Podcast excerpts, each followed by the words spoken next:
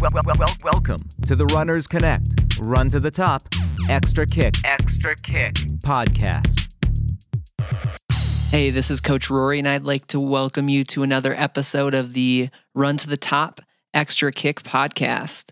I'm sitting down here with Coach Dylan today, and we're going to dive right into the topic. We are discussing, uh, put simply, the pros and cons of social media in terms of the impact it has had on running in recent years.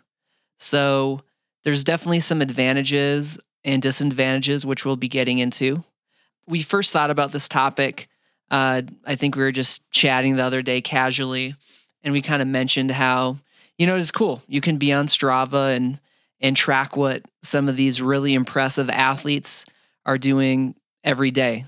Uh, I know it can vary. Some athletes are kind of secretive. They they may hide their their most coveted or secret workout so you don't see what it is. But a lot of other athletes will put everything out there. They'll even give you details, which is pretty unique. I mean, you can have insight into almost an Olympian's minds, know what they're thinking and how they're feeling in a workout.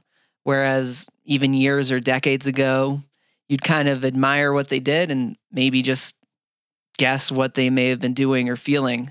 Uh, they could tell you perhaps in an interview, but you're getting this all at your fingertips. So that would be kind of one of the major advantages that comes to mind first. And maybe before I even get to a pro, do you want to expand on that, Dylan? Uh, Coach Dylan, is there any, do you like that aspect of Strava and similar apps? Yeah, I mean, I definitely think that you know, if we're just talking about the pros of social media, whether that's Strava or people posting to their Instagrams or Facebook or whatever other medium they use, I definitely believe that yeah, I mean, we live in in the information age, so you know, having this you know more an increase in information within the sport is definitely going to be helpful for for those of us who are trying to better ourselves and trying to you know ultimately get into the minds of the masters trying to see like what are the people who are very successful doing what are they doing on a daily basis that i'm not doing and how can i get there now this can also translate into some comparison traps of course but with anything that we're trying to do it's it's good to look at what the best of the best are doing and then trying to dial that back and allow yourself to learn the principles and and see what it is from from those people that you can learn. So definitely, you know, when you're seeing these posts on on Strava,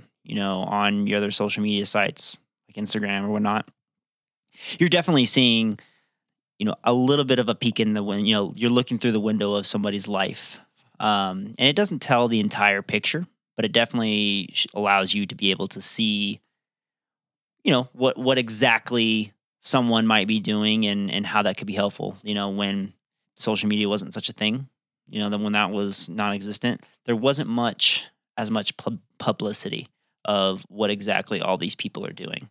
And sure there's still a lot of silence. There's still a lot of uh, vague um, posting and you know you know not everything is there not everything is clear cut. You're not seeing the day to day but at least you're getting more information based on you know certain athletes and you kind of it's cool to see you know even as a an elite athlete myself i follow tons of other elite athletes and i like to see what they're doing. I write it down um, you know it kind of gives me some inform- um, information and inspiration because it allows me to see you know maybe ways in which I could potentially improve, but it also allows me to see, oh, you know, this is how this workout was done, this is why it was done, and maybe I can help apply it to my athletes.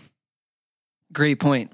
I think you kind of uh, referenced some of the comparison traps and we're alluding to some of the cons. So maybe let's get into that aspect because it seems like we're in agreement of the the pros. So you mentioned um, I was mostly talking about Strava. You you referenced Instagram and Facebook. I think it's great to see pictures of, especially I like trail running. I like to see pictures of uh, what people are doing out on the trails, so I can kind of see if it's a spot I want to trek to and if it's it's worth the journey. So I think that's all great. I guess one of the downsides of that you reference comparing yourself. Sometimes you it can kind of be I don't know if I want to say depressing uh, scrolling through Instagram, but maybe if you're living in a different region, I've lived in some really boring places where there's nowhere to run. You just see all your friends traveling to these incredible places. Or perhaps they they have the money, you know, to travel and or even doing international races. Even though you're happy for them and it's cool to see, you're also feeling kind of down on yourself like, "Hey, I'm just scraping by, you know, I got to pay bills. I'm I'm paying to put the kids through college and man, I wish I could do that or my job doesn't let me take time off to to do a whole race weekend. So so that might be one of the negatives, even though you could argue that might be selfish in one way. Uh, another way, I, I think I'm going to go back to Strava. I see one one issue that I have. Um, I've seen it with some of my athletes. I think on a day to day basis, Strava can be problematic I've even been running with friends and we're doing a casual run, easy miles, and they'll be aware that there's a segment on the course and they will speed up just for the sake of trying to climb higher on the leaderboard or maybe get ahead of their friend or perhaps even get a crown, disregarding the fact they may have done a hard workout previously. They're coming off a race and it just gets you to this point where you're you know, watching to see your stats after every single run. I don't think there's an issue with that feature. I love to compare segments and see how I stack against some top athletes. If it's a long run where I had a workout built in, I definitely want to compare.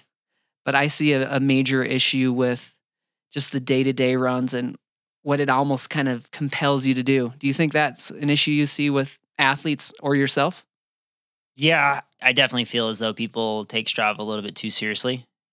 Strava is really cool in that it, brings a lot of people together. It brings runners and cyclists and swimmers and, and people of uh, endurance activities. It brings us together, allows us to see what other, each other is doing, and kind of provides that camaraderie, which is which is really cool. Um, what I don't care so much about is exactly, you know, as you said, is you know the the the segments and then you know the extra analytics and everything. I'm not a really big stats guy. I like to keep track of my weekly mileage. I like to, you know, I like to make sure that I'm hitting my paces of my workouts and that sort of thing, but all the other stuff is just kind of like it's just feeder. You don't really need it.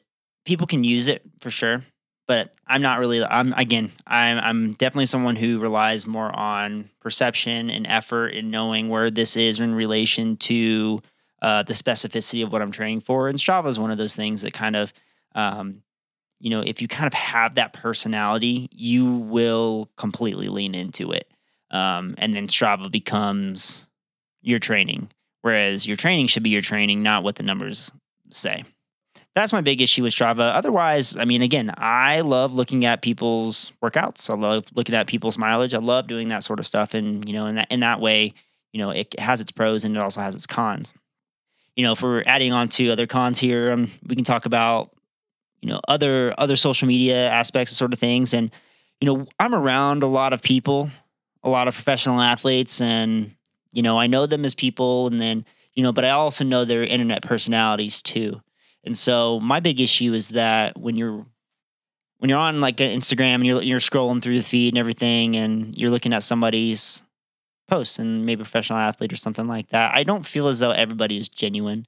And again, this is just from my personal experience as an elite athlete and and working and and running with other elite athletes. People have personas and people want to give off what they want to give off. They don't really show you everything. So, I don't like the idea that these social media sites are showing you all the good things but not necessarily showing you the true things. And so, you know, we as up and coming athletes and seeing professional athletes, we think that everybody's just clean and polished and they're living this just uh, elaborate and, and wonderful life where, you know, they train and they feel great and, you know, everything's good and they go to nice places and take good photos. Um, but in reality, it's not. It's not like that. You know, most professional athletes, most professional runners that I know, um, they sit around all day you know, like they go for a run in the morning, they hang out, eat, sleep, go for a run in the afternoon. It's it's pretty, you know, simple there. I mean, you're and there's a lot of space. Not everybody does this, of course, but um, you know, I think it's important that we understand that professional athletes live different lives than other runners. And we shouldn't base all of our thought and our perceptions and kind of how we change our lives based on what we're seeing on these social media sites. They can inspire you, they can motivate you, they can allow you to change and evolve. But at the end of the day, that has to be your decision. Um, and you shouldn't do it because somebody else is doing it. That's a great point. Well said. It, it reminds me of what you see on just regular social media, even if you're not talking running. You know, people always have things going on in their lives behind the scenes, and they may not show that side uh, or that side of their personality online. And it's important to just be aware of that. Uh, I think that that kind of almost makes me want to uh, conclude the episode this way. You referenced how a lot of maybe we're focusing on the pro athletes who we like to follow. They're not always telling the full story. Maybe we could just mention a couple of people that we follow that we think are, you know, doing great things for the sport and are kind of vulnerable or or let you know what's going on with them. So a couple that come to mind, um, I enjoy following them. I I have had the opportunity to meet both of them, and I I just like how they they will definitely let you know when uh, they have highs and things are going well because they're talented athletes. You're probably going to know them, but they also will give you a little insight into their low points. So uh, on the female side, I'm thinking of Allie Kieffer. Um, she's she has a, a great account and kind of you'll know if she's injured or not having a good stretch of training and she'll let you know when things are going well and she r- runs uh, primarily the road marathon she's been uh, based in texas for a while and has moved around a little bit so she's great and then i'm thinking of a local guy uh, rob Krar. you may know him uh, in fact coach dylan has uh, worked in a camp with him and knows him better than i do so he's won leadville what is that he's won leadville he won Western States and Leadville, correct? Won some major trail races, and what's really cool about him, uh, he he's very open about his dealings with mental health and depression. There's in fact a great YouTube video. I can't think of the the title where he talks about this, where he's running through the canyon and he just talks about how there's some days he can't get out of bed, and he talks about kind of turning that negative energy and using it to power him through the tough parts and run. So those are two people that come to mind. Do you want to send us off with some people? Yeah, I think I'm I'm going to cross over with one of those. Um, I think Rob Krar. Um, I think very highly of the of the man. Um, I've worked with him several, you know, through several of his camps, and he was one of the very first people who reached out to me when I moved to Flagstaff. So I'm very grateful for everything that he's been able to do for me. Um, but I also got the chance to get to know him a little bit more as a person and see how he interacts around people. And yeah, I mean, he's the real deal. Um, I mean, the guy, you know, used to work night shifts as a pharmacist. Used to work night shifts basically, and then he kind of made his way into the sport. Um, you know, he's kind of really shown shown people how who suffer with mental illness, you know, depression, that sort of thing, that kind of keeps people uh, a little bit sedated. He's been able to explore and allow people in our sport at least to be able to see that you know there is a point of vulnerability in everybody um, and he suffers through it very severely but he also perseveres through it a lot too you know he is not he is a good demonstration of someone who has not given up um, someone someone who still wakes up and you know even though some days he doesn't want to get out of bed um, he still has life to him and I think that's really important for people to see because, you know, mental illness is something that is serious. It's something that a lot of people experience and a lot of people don't understand how to deal with. And he's a really good example of someone who has to battle with that on and off switch and ultimately how he's been able to successfully have a career while still managing these certain effects that cause his life um, a lot of stress. So, and then on the other end of that, um, I will mention a female. Um, if you're looking for someone to follow on social media who has only really recently come out and been a bit more vocal and about her struggles, and that's Amelia Boone. She's an obstacle uh, obstacle course racer.